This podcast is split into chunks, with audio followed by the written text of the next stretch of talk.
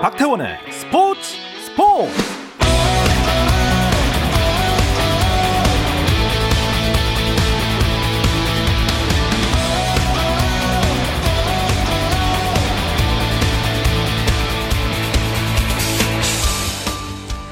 스포츠가 있는 저녁 어떠신가요?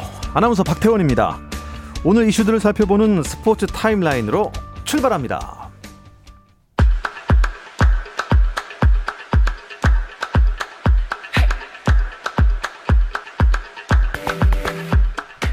네, 먼저 프로야구 상황입니다. LG가 잠실 라이벌 두산을 상대로 4연승과 또 2위 탈환에 도전하고 있습니다. 경기는 현재 5회 초고요. LG가 두산에 6대 4, 2점 차 리드 중입니다. 또 이 LG의 반게임 차로 쫓기고 있는 삼성은 한화를 만났네요. 대구 7회 말입니다. 삼성이 한화에 4대 2로 앞서 있습니다. 4위 두산을 추격 중인 5위 키움의 상대는 기아인데요. 7회 초 키움이 기아에 1대 0. 어, 살얼음 승부를 하고 있습니다. 가을 야구의 희망을 이어가고 있는 SSG 대 NC의 경기 7회 초 NC가 점수를 좀 냈네요. 6대 1로 NC가 SSG에 앞서 있습니다. 그리고 선두 KT 롯데와 경기하고 있습니다. 하지만 롯데가 힘을 많이 내고 있네요. 6회 초 현재 롯데가 KT에 7대 0으로 앞서 있습니다. 미국 프로야구에서는 LA 에인절스의 오타니 쇼헤이가 103년 만에 대기록에 1승을 남기고 도전을 멈췄습니다. LA 에인절스 조 메른 감독이 오타니가 남은 시즌 투수로 나서지 않고 타자에 전념할 것이라고 공표하면서 103년 만에 10승 10홈런 도전은 무산되고 말았습니다. 국제 배구 연맹이 그리스 구단 입단을 추진해온 이재영, 이다영 자매 이적을 승인했습니다. 이에 따라 두 선수의 그리스 이적이 공식화됐고 두 선수는 그리스 대사관에서 취업 비자를 발급받은 뒤 다음 주에 출국할 예정입니다. 제2의 김자인 암벽 천재 네, 서채연 선수의 아버지 서종국 씨가 스포츠 클라이밍 국가대표팀 감독이 됐습니다. 이로써 감독과 선수로서 클라이밍 국가대표 부녀가 탄생했습니다. 국제올림픽위원회 IOC가 2022 베이징 동계올림픽 조직위원회가 IOC에 보고한 코로나19 방역 기본 원칙을 홈페이지에 공개했습니다. 이에 따르면 도쿄올림픽 때와 마찬가지로 선수, 팀 관계자, 방송 취재 인력 등 올림픽 참가자들이 특정 공간에서만 먹고 자고 움직이도록 행동 반경을 제한하고 코로나19 백신 접종을 완료하지 못한 대회 참가자는 중국 도착 후 21일 동안 베이징에서 격리를 해야 합니다. 또 중국 본토에 거주하며 코로나19 방역 조건을 충족한 사람만이 베이징 동계올림픽 입장권을 살 수 있습니다.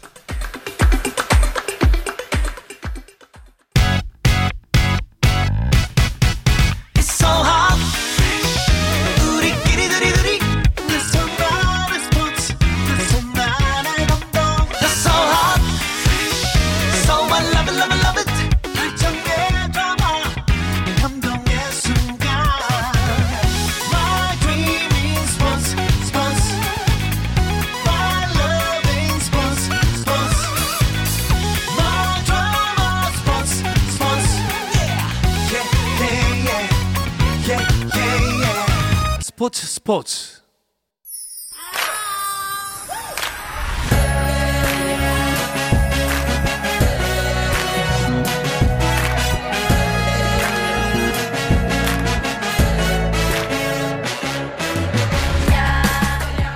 목요일에는 해외 축구 이야기 함께하고 있습니다. 라디오의 발롱도르를 꿈꾸는 이건 김정용의 랄롱도르 시작하겠습니다. 풋볼리스트 김정용 기자와 먼저 인사 나누겠습니다. 안녕하십니까? 안녕하세요. 김정용입니다. 네, 그리고 지금은 영국에 계신 이건 기자 연결합니다. 이건 기자 안녕하세요. 네, 안녕하세요. 영국 런던에 있는 이건입니다. 네, 아유 한국에서 이게 볼 때 참 이렇게 가까이 또 영국이 연결되는구나 신기했는데요. 오늘도 신기합니다. 자, 어제 이어서 오늘도 챔피언스리그 경기가 있었지만 뭐 우리는 손흥민 선수 소식이 조금 더 궁금하거든요. 이건 기자 어땠습니까? 네, 어, 이건 현지 시간으로는 26일 오후, 한국 시간으로는 27일 새벽에 열린 프리미어리그 6라운드 아스날과 토트넘의 북런던 더비 경기가 열렸습니다. 뭐 손흥민 선수는 풀타임 출전을 했고요. 이 경기가 되기 전에 열리기 전에 토트넘은 리그에서 2연패, 아스널은 초반에 리그 3연패한 이후에 리그 2연승 달리면서 약간 하락세와 음. 상승세 팀들 간의 격돌이다라고 볼 수가 있는데 결국 토트넘이 아스널에게 속절없이 당했습니다. 전반에만요. 3골을 내주면서 무너지기 시작했고요. 어, 손흥민 선수가 후반 34분에 한 골을 만회하긴 했지만 결국에 토트넘은 아스널에게 1대 3으로 패배를 하면서 리그 3연패를 당했고요. 위기에 봉착을 했습니다. 손흥민 선수 골을 넣으면서 제 몫을 했지만 팀의 패배에 가려서 빛이 발했습니다. 음, 토트넘이 경기 때마다 3실점씩 하고 있습니다. 골을 3골씩 먹었다는 건좀 문제가 있는 거 아닙니까? 어, 네. 이게 정말 웃긴 게 지금 6경기 했거든요. 예. 그중에 앞쪽 3경기는 전부 다 1대0 승리. 네. 뒤쪽 3경기는 전부 다 3실점 패배. 아, 정말 아주 단순한 흐름을 보여주고 있는데요. 손흥민 선수가 부상으로 뛰지 못한 4라운드 크리스탈 팰리스전을 시작으로 뭐 그 다음에 첼시전 이번 아스날전까지 3경기 연속 3실점을 했는데요. 3경기 연속 3실점은 2003년 9월 이후 아, 처음이라고 하고요. 그리고 아스날전은 특히 전반 34분 만에 3실점하면서 와 이렇게 가면은 한 7대 0으로 지는 거 아니야 싶었어요. 다행히 이제 손흥민 선수가 골을 넣어서 0패를 면했지만 근데 역대 이 두 팀의 경기인 북런던 더비에서 3실점 중에서 34분 만에 나온 거는 이번이 처음이라고 합니다. 아 네. 그래요. 어, 이건 기자 어떻게 현장에서 토트넘과 아스날의 경기 보셨나요? 어, 이 경기가 일요일 이제 마지막 경기로 열렸고 취재 요청이 너무 많아서 저도 취재 요청을 했습니다만 좀 거부를 당했습니다. 그래서 티켓을 사서 아. 경기장 내에 직접 들어가서 경기를 봤는데요. 어, 일단은 이제 아스날 팬들 사이에서 저 혼자 이렇게 들어가서 마스크를 쓰고 경기를 보면서 손흥민 선수가 골을 넣었을 때 환호하지도 못하고 아, 그냥 숨 죽이면서 어 이렇게 하면서 보면서 약간 좀 아쉽긴 했지만 그래 전체적으로 경기를 봤습니다. 이 토트넘이 어, 전체적으로 뭐 3실점을 했는데 허리가 좀 뻥뻥 뚫리는 모습이랄까요? 그러니까 공격 시에 이제 측면 활용을 많이 치중하다 보니까 허리에 있는 중앙 미드필더들도 측면 쪽으로 가는 경향이 있고 아스날의 세 골 대부분이 역습에서 나왔는데 아스날이 역습을 펼칠 때 거의 뭐 토트넘의 중원은 텅텅 비다시피 했다. 고속도로를 깔아줬다라는 어. 평가가 나올 만큼 그런 부분에 문제를 드러냈습니다. 그러면서 앞으로 토트넘의 문제점을 지적됐고 현장에 있으면서 몰랐는데 나중에 이제 끝나고 보니까 그 영화 배우 박서준 씨가 중계 카메라에 잡혀가지고 화제더라고요. 제가 직접 봤었으면 어떻게 달려가서 사인이라도 받는 건데 좀 아쉬운 부분도 아. 있었습니다. 박소준 씨라면 혹시 그 이태원 클라스 박세로이? 그분? 네, 그렇죠. 어, 예. 어. 어쨌든 뭐 이건 기자가 설명하듯이 중원이 뻥 뚫려서 잘 달릴 수 있게 고속도로를 만들어줬다. 그렇죠. 이거는 뭐 막다가 추풍 낙엽처럼 넘어진 것보다 이거 더 굴욕 아닙니까? 어, 그렇죠. 어, 토트넘 정도 팀이 미드필드를 생략한 경기를 하다가 그 약점을 공략당해서 졌다는 거는 뭐 감독의 역량 부족이든 선수들의 수행 능력 부족이든 전술적으로 완전 붕괴됐다는 뜻이기 때문에 문제가 큰 것 같고요. 팀이 이런 상황이면 이제 어떤 문제가 연쇄적으로 일어나냐면 손흥민 선수와 케인 선수의 위력도 같이 죽어버리는 음. 그런 문제가 생기게 되는데요. 사실 지난 시즌에는 그래도 중원이 수비력은 좋았기 때문에 네. 무리뉴 감독 있을 때는 손흥민, 케인 두 명으로만 공격해도 조금 통했어요. 음. 그래서 그걸로 한때 1위도 올랐었거든요. 네. 사실 그 공격 패턴이 너무 단순합니다. 케인 선수가 뭐 경천 동지할 그런 패스를 한 선수도 아니고 뻔한 패스를 하기 때문에 손흥민, 케인 둘이 하는 공격으로는 뭐 경기당 한두 골밖에 못 넣거든요. 그런데 이제 30점씩 해버리면 이길 수가 없는 거죠. 어, 이길 수가 없겠네요. 이건 기자, 어, 영국 현지에서는 케인과 손흥민 선수가 만들어내는 이 시너지에 대해서 어떻게 평가하고 있습니까? 어, 일단 뭐 손흥민 선수는 어, 리그에서 세 골을 집어 넣으면서 제 몫을 다하고 있다. 손흥민 혼자 고군분투하고 있다 라는 그런 평가들이 있고 케인 선수의 부진이 상당히 문제인데 올 시즌 케인 선수가 토트넘의 유니폼을 입고서는 리그컵에서 한 골을 넣었고요. 그리고 유로파 컨퍼런스 리그 플레이오프에서 본선도 아니고 플레이오프에서 두 골, 딱 세 골을 넣고 있습니다. 프리미어 리그에서는 전혀 골을 못 넣고 있는데 이것이 뭐 지난 여름에 맨시티 이적이 불발되면서 여러 가지 뭐 마음도 떠났고 뭐 그러면서 몸도 떠났다라는 음. 뭐 그런 어, 분석들도 있고 아니면 뭐 다른 선수들 허- 특히 허리 중원에서 해줘야 되는데 어, 은베, 은돈벨리 선수도 막 부침이 심하고 로셀소 선수는 아르헨티나 브라질 갔다가 다시 돌아가지고 자가격리하고 뭐 이런 식의 델리알리 선수는 경기력이 많이 떨어졌고 이런 식의 그런 어, 전체적으로 안 좋은 부분 때문에 어, 케인이 부진하고 이것이 토트넘 전체에 영향을 미치고 있다. 케인을 빨리 부활시켜야 된다 라는 그런 평가들과 예상들이 많이 나오고 있습니다. 케인은 부활시켜야 하고 지금 어, 맡은 지 얼마 안 된 누누 산투 감독은 경질을 해야 한다 이런 얘기도 나오고 있는 것 같은데요. 이건 기자 어때요?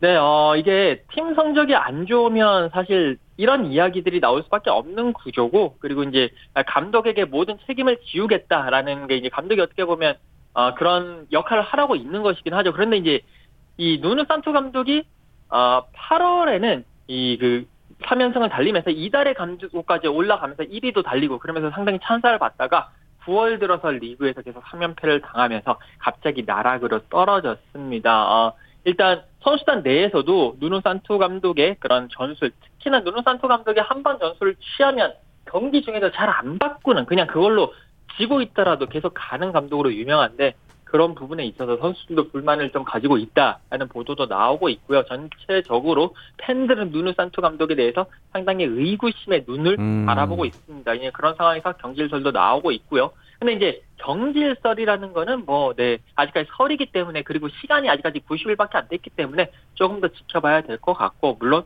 계속 연패를 끊지 못한다면 그 가능성은 계속 조금씩 조금씩 높아질 음. 수도 있을 것 같습니다. 참 처음에 3연승 할 때는 막 어 역시 누누 감독 하다가 이제는 경질설이 돌고 있는데 그래도 90일 정도밖에 안 된 감독 경질이 좀 쉽지는 않죠. 어, 그렇죠. 경질설이 있지만 또 전 토트넘 선수 중에서 브래드 프리델이라는 미국 대표 골키퍼였던 좀 유명 선수가 있는데 이런 해설위원들은 누누 감독에게 시간이 더 필요하다라고 옹호를 하기도 하고요. 어쨌든 토트넘이 뭐 물론 강팀이지만 우승을 노리는 팀까지는 아니기 때문에 3승 3패로 경질 얘기가 나오긴 좀 이른 감이 있죠. 그리고 여름에 영입을 좀 잘했다라는 좋은 평가가 있었는데 그 선수들을 아직 제대로 활용한 적이 없습니다. 음. 어, 센터백 로메로 선수도 아직 제대로 투입이 안 됐고요. 뭐 측면 수비수 에메르송 선수도 아직 적응 중이고요. 이 선수들이 좀 자리를 잡고 케인의 활용법을 좀 찾고 이런 조치가 이뤄진다면 반전도 가능할 것 같습니다. 네. 이건 기자 토트넘 다음 일정은 어떻게 되나요? 네, 어, 지금부터 정확하게 7시간 17분 후에 어, 토트넘 하스퍼 스타디움에서 NS 무라와라는 팀이 있어요. 이 팀과 유로파 컨퍼런스 리그 2차전을 치릅니다. 그리고 난 다음에 이곳 시간으로 일요일에 어, 에스톤 빌라와 프리미어 리그 7라운드를 치르거든요. 또 3일 강적으로 이제 두 경기를 치르기 때문에 아무래도 오늘 그 펼쳐지는 NS 무라와의 경기 같은 경우에는 손흥민 선수는 선발보다는 좀 서브에서 어, 나가서면서 뭔가 체력 안배를 할 것 같고요. 어, 그리고 이제 에스턴 빌라 전에서 홈 경기인데 여기서 아마 선발 출전하지 않을까라는 예상이 음. 지배적입니다. 일단 뭐 손흥민 선수는 이 경기들 치르고 대표팀에 합류를 하겠네요. 어, 네, 그렇죠. 네. 그 에스턴 빌라와의 경기까지 다 치르고 아마 어, 한국으로 올 것 같고요. 몸 상태가 나쁘지 않습니다. 뭐 A매치 직후에는 좀 부상이 있었지만 그래서 현재로서는 대표팀 합류 시에 어, 컨디션 전망이 좋은 것 같고 그 밖에도 황의조, 뭐 황희찬 이번에 소집은 안 된 대표팀 안, 안 오지만 이강인 또 정우영 이런 선수들까지 활약을 하면서 지금 유럽파 선수들의 컨디션이 전반적으로 굉장히 음. 좋습니다. 어, 이제 소집되는 대표팀 선수 중에서 굳이 불안 요소를 찾자면 김민재 선수는 감각이 너무 좋아요. 그래서 지난번 A 매치와 터키로 돌아가서 경기들까지 비행기를 타고 다니면서 일주일에 두 경기씩 풀타임을 꼬박꼬박 다 뛰고 있어요 한 달 내내. 좀 근육에 피로가 쌓여서 아. 부상 우려가 이제 슬슬 아, 올 때가 그럴 수 있겠습니다. 네, 혹사에 가깝거든요. 예. 네, 그런 때가 좀 오고 있습니다. 어 어떻습니까? 그 뭐 황희조, 황희찬 이런 선수들도 지금 감각이 괜찮은 편인가요? 어, 네. 황의조 선수는 현재 최근 세 경기에서 어, 전 경기 공격 포인트 3골 1도움을 기록하면서 아. 좋은 모습 보이고 있고요. 황희찬 선수도 어, 분데스리가 진출 초반에 비하면 훨씬 음. 많은 기회 받으면서 좋은 모습 보이고 있습니다. 네. 어, 이강인 선수는 뭐 대표팀에 이름을 올리지 못했어요. 뭐 이유도 있을 것이고 또 이제 이적한 지 얼마 안 되지 않습니까? 네, 어, 레알 마요르카, 마요르카. 어, 그 지중해 위에 떠 있는 섬이죠. 예. 그래서 모든 원정 경기를 다 비행기 타고 본토로 날아가야 되는 마요르카라는 구단에 소속돼 있는데 지금 뭐 소속팀에선 자리를 잘 잡고 있습니다. 그 레알 마드리드 상대로 데뷔골을 넣은 게 상당히 유명했죠. 그리고 이어진 경기가 26일에 열리는 오사수나와의 경기였는데 이 경기까지 연속 선발 출장을 했고요. 오사수나전에서 후반 초반에 교체가 되면서 우려가 좀 있었어요. 어, 다시금 발렌시아 때처럼 오래 못 뛰는 거 아닐까라는 우려가 있었는데 감독이 직접 음. 약간의 부상 우려가 있어 보여서 보호 차원에서 교체했다라고 설명을 했습니다. 음. 이강인 선수 이번 팀에서는 거의 주전으로 뛰면서 그 환상적인 어떤 패스와 창의적인 플레이 보여줄 수 있을 것 같습니다. 네. 이건 기자. 근데 그, 이 이강인 선수가 있는 마요르카가 그 뭐 경기 시간 변경 요청 뭐 이런 걸 했다면서요. 네, 어, 이제 마요르카가 올 시즌에 이제 계속 그 한국 그리고 일본 대표 유망주 선수 중인가 이강인 선수도 그렇고 일본의 그 쿠보다 케오사 선수도 영입을 했습니다. 아무래도 이 두 선수가 한국 일본의 큰 주목을 받고 있고 또 특히나 시청률에 뭐 그런 것들도 있기 때문에 어, 라리가 최근이 마요르카 홈 경기를 한국 일본 동시간을 쓰잖아요. 네. 이 한국 일본 팬들이 경기 시청하기 편한 시간, 그러니까 오후 9시에 배치를 했는데 이 시간이 이 스페인 현지 시간으로는 낮 2시 경기거든요. 아, 그래요. 이게 10월이라고 해도 마요르카는 좀 덥거든요. 그래서 낮에 경기가 진행되면 팬들이 조금 어, 쉽- 관전하기가 쉽지가 않다. 그런 현지 팬들의 불만도 속출했고 또 스페인 같은 이제 그쪽 남유럽이라든지 이쪽 동네에서는 또 중간에 시에스타 같은 것, 그러니까 낮잠 시간이 있기 때문에 아니 왜 낮잠까지 자야 되는 시간에 쉬어야 되는 시간에 왜 경기를 하느냐? 그러면서 계속 현지 팬들이 불만을 이제 계속 제기를 했고요. 그렇기 때문에 마요르카가 나리가 쪽에 이건 좀 아닌 것 같다.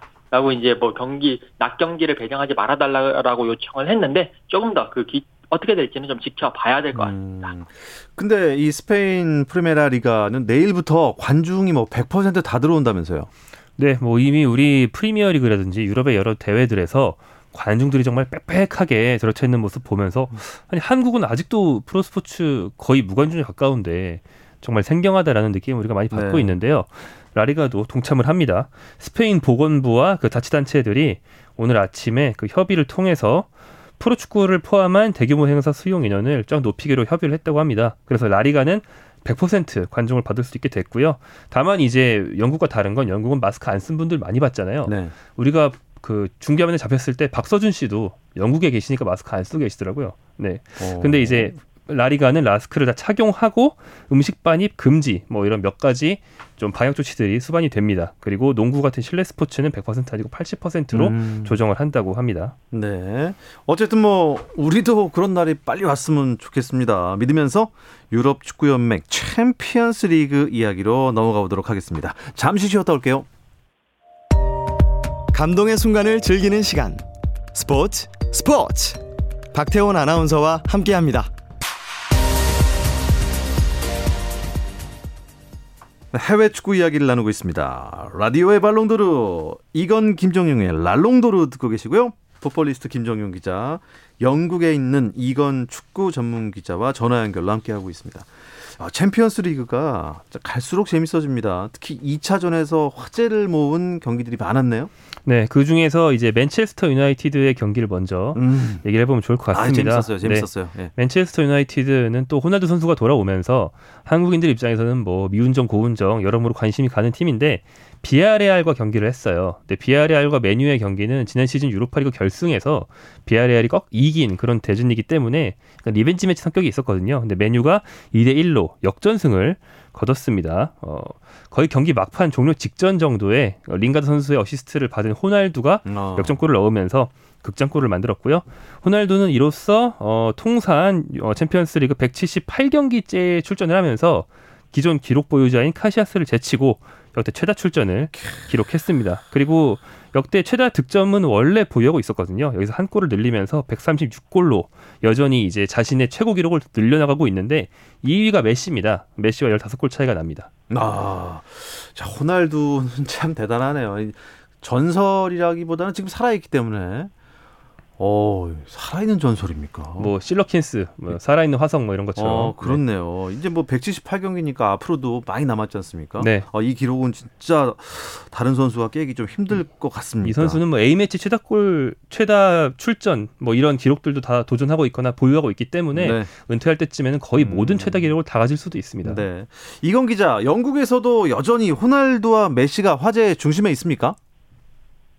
네, 어, 두 살아있는 전설, living legend의 소식이 계속 연일 이 영국 현지의 미디어들을 장식을 하고 있는데요. 아, 한국 시간은 29일 새벽에 열렸던 아, 그 파리 생제르맹과 맨시티의 경기 메시가 결국 골을 넣으면서 아, 파리 생제르맹의 2대0 승리를 이끄는 골이었는데 일단 뭐 영국에서는 영국 언론들 입장에서는 이것이 이제 영국 최강이라고 하는 맨시티를 무너뜨리는 골이었고 특히 또 메시가 파리 생제르맹으로 이제 이적하고 난 다음에 첫 번째 골이었기 때문에 어, 거기에 대해서 큰 의미를 부여를 했고요. 그리고 이제 그 다음 날 딱 24시간 지나서 호날두가 골을 넣었습니다. 무엇보다도 극장골이었다라는 거, 어, 후반 추가 시간 5분에 터진 극장골이었다라는 그 부분에 주목을 하면서 어, 이제 호날두가 맨유에 돌아온 이유가 바로 이것이고 뭐 리오 퍼디난드라든지 뭐 게리 네빌이라든지 이런 맨유 출신의 그런 뭐 legend급 뭐 선수들 그리고 뭐 해설위원들도 아 호날두에 대해서 막 찬사를 보내면서 아 계속 아 호날두가 최고다 라고 이야기를 하면서 은근히 메시와 호날두의 이 싸움을 계속 이어가면서 호날두 쪽에 조금씩 무게를 좀 실어주고 있는 것도 사실입니다. 음, 김정용 기자가 보기에는 메시랑 네이마르랑 음바페가 한 팀에 있는 건 좀 반칙 아닙니까? 아, 그쵸. 뭐 이제 우리 방송에 그 농구 프로그램도 있잖아요. 네. 농구나 축구나 빅3가 모이면 그 팀은 보통 우승을 하거든요. 네. 뭐 일테면 메시 선수는 기존에 그 MSN이라는 조합도 있었고 네. 레알 마드리드에 호날두가 포함된 BBC라고 부르던 조합도 있었는데 네. 그것처럼 이런 선수가 셋이 모이면 보통은 챔피언스리그 우승을 합니다. 약간 보증수표 같은 조합을 어. 모은 거죠. 그러니까 파리 생제르맹은 챔피언스리그 우승을 위해서 이 세 명을 모은 거라고 봐, 도 무관하겠죠? 네, 그렇습니다. 근데 자, 다만 이제 그러기 위해서는 포체티노 감독의 지도력이라든지 다른 선수들과의 합 같은 넘어야 할 산이 아직은 좀 많다. 음. 맨시티 한번 잡았다고 이제 경기력이 아주 최고, 최고지에 올랐다는 평가를 받지 못하고 있습니다. 그렇기 때문에 좀 더 개선할 게 많이 남았다는 평가가 있습니다. 맨시티의 패인은 어떻게 보세요? 그 결정력이죠. 경기는 맨시티가 훨씬 잘했는데 결정력 차이로 졌습니다. 어. 맨체스터 시티가 해리 케인 영입에 실패하면서 공격수가 없어요. 예, 지금 어, 파리 생제르맹보다 좋은 기회를 한 통계에 따르면 다섯 배 정도 많이 만들었는데 결정을 못 지어서 졌다라는 음. 분석이 있습니다. 그리고 레알 마드리드가 어떤 팀이랑 경기를 해서 졌어요. 어떤 팀? 어떤 네. 팀? 저 지금 기억이 잘 안 나서요. 그 레알 마드리드가 정말 충격패를 당했는데 상대가 쉐리프란 팀인데요. 쉐, 쉐리프요? 쉐리프가 그 영어로 보안관이잖아요. 보안관, 보안관. 네. 그래서 이 팀 엠블럼도 보안관 배지 모양인데 네. 도시 이름이 아니잖아요. 이 특이한 이런 이름의 이 팀은 몰도바 팀입니다. 몰도바요? 네. 우리가 아는 몰도바 일단 대충 알기로도 소국이잖아요. 예. 축구 잘하는 나라 아니고 그래서 챔피언스리그에 처음 나온 나라인데 처음 네. 나온 팀인데 네. 그런데 레알 마드리드를 그것도 원정에서 어. 잡아내는 쾌거를 이뤘고요. 이 팀은 앞선 1차전도 이겼어요. 우크라이나 강호 샤흐타르를. 네. 그래서 현재 그 조에서 2전 전승으로 조 1위입니다. 야. 역대 지금 이 상태를 유지해서 16강만 가면 역대 챔피언스리그 최고 이변 중에 하나라고 해도 될 정도로 좀 엄청난 어. 뜻밖의 모습을 보여주고 있습니다. 이건 기자, 레알 마드리드가 몰도바의 쉐리프한테 패했답니다. 어떻게 보십니까? 아, 그 누구도 어떻게 보면 어, 예상하지 못했던 결과인데 사실 이 경기 하기 전에 뭐 베팅 사이트라든지 여러 도박 회사들은 만약에 쉐리프가 어, 레알 마드리드를 잡아낸다면 19배를 그러니까 19배의 돈을 주겠다라고 할 만큼 그러니까 사실상 쉐리프가 레알 음. 마드리드를 이길 가능성이 없다라고 이제 이렇게 이야기를 했는데 결국 어, 쉐리프가 레알 마드리드 잡아냈고요. 레알 마드리드 입장에서는 어, 쉐리프가 선수비 후역습 들고 나올 줄 뻔히 알고 있었습니다. 그럼에도 불구하고 그들의 수비를 깨뜨리지 못했고 특히 이제 뭐 레알 마드리드 페널티 킥으로 동점골을 넣긴 했는데 그 PK 얻어내는 과정도 조금 논란이 있긴 했거든요. 어, 전체적으로 좀 상대를 너무 얕보고 그리고 이제 음. 들어갔다가 한 방 얻어맞고 어어어 하다가 결국 어, 후반 경기 종료 직전에 좀 집중력이 흐트러지는 시간에 쉐리프에게 한 방 더 얻어맞고 무너지면서 어, 상당히 스타일을 구긴 것이 아닌가라고 음, 생각을 합니다. 스타일 구긴 레알 마드리드뿐만 아닙니다. 바르셀로나도 왜 이러나요? 아, 바르셀로나는 어, 강호긴 하지만 그래도 바르셀로나보다는 한 수 아래인 벤피카 포르투갈의 벤피카를 상대로 0대 3으로 졌습니다. 0대 3이요. 네. 그런데 바르셀로나는 이번 챔피언스리그 두 경기 다 0대 3으로 졌어요. 아, 그래요. 아까 토트넘 얘기하는 거랑 비슷한데 네. 지난번 경기에서 바이에른 뮌헨이 0대 3으로 졌고 이번엔 벤피카 0대 3으로 졌어요. 근데 지난 시즌에도 탈락할 때 보면 유벤투스 등에 0대 3으로 연속으로 또 졌습니다. 그래서 최근 다섯 경기 중에서 세 골 차로 진 게 네 번인데 바르셀로나가 이럴 수는 없거든요. 네. 바르셀로나 역사상 거의 최악으로 안 좋은 음. 유럽 대항전 성적이다 이렇게 보셔도 무방합니다. 글쎄요, 허용했다는 건 수비가 안 좋았던 얘기인가? 이건 기자, 수비가 안 좋았겠습니까? 아니면 메시의 공백이 큰 거겠습니까? 어, 물론 뭐 수비가 안 좋은 부분도 있지만 전체적으로 메시의 공백이 좀 크지 않았나. 아, 그러니까 이제 이제 이쪽 현지 언론들 특히 바르셀로나라든지 스페인 언론들도 메시가 그동안 바르셀로나가 가지고 있던 문제점을 모두 가렸다. 그러니까 메시 때문에 보이지 않았다라고 얘기를 했습니다. 어, 얼마 전에 이제 파리 생제르맹의 그 풀백으로 뛰고 있는 하키미가 그런 얘기를 했어요. 메시가 오고 난 다음에 어, 메시한테 자기는 볼을 주고 그냥 뛰기만 하면 된다. 그럼 메시가 또 볼을 준다.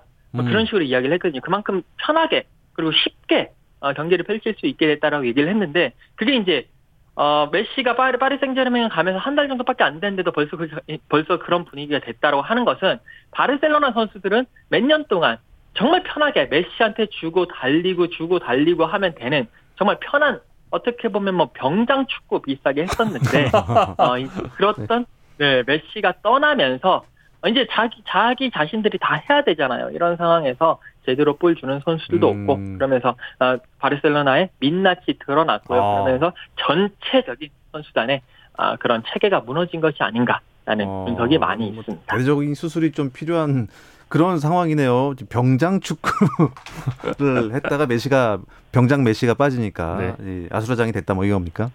어, 이게 더- 다른 선수들이 다 메시만 믿고 자기들이 다 병장인 줄 알고 아. 내무 생활을 안 하고 있었다. 아, 그러니까 네. 아. 반대였군요. 네네. 예, 나머지가 병장이고 네네. 메- 메시만 뭐 1등병. 그렇죠. 뭐 아. 그런 느낌. 아, 네. 그렇군요. 어쨌든 뭐 챔피언스리그 여러 화제를 낳으면서 조별리그 2차전까지 진행이 됐습니다. 두 분 마음속에 우승 후보가 그대로인지 바뀌었을지 궁금한데요. 먼저 이건 기자, 어, 챔피언스리그 우승팀은 과연 네, 어, 역시 챔피언스리그 우승팀은 바이에른 뮌헨이 될 것 같습니다. 바이에른 뮌헨이요? 어, 맨유라고 하실 줄 알았더니. 어, 그러게요. 예. 이유는요? 어, 뭐 전체적으로 맨유는 호날두에 대한 뭐 그런 의존도가 많고 파리 생제르맹 MNM이 다치면 안 되는데 바이에른 뮌헨은 여전히 경기력이 굳건하다는 그런 점에서 뽑았습니다. 김, 김 기자는요? 저는 레알 마드리드입니다. 아. 이번엔 쉐리프한테 졌지만 그 리그 상승세가 굉장하고 어, 챔피언스리그 전문가인 감독 안첼로티 감독이 돌아왔기 때문에 좀 주목해 보시면 좋을 것 같습니다. 네, 이 이야기를 끝으로 이번 주 랄롱도르는 여기서 마치겠습니다. 영국에 있는 이건 축구 전문 기자 고맙습니다. 감사합니다. 네, 풋볼리스트 김정용 기자 고맙습니다. 고맙습니다. 네, 내일도 8시 30분입니다. 박태원의 스포츠 스포츠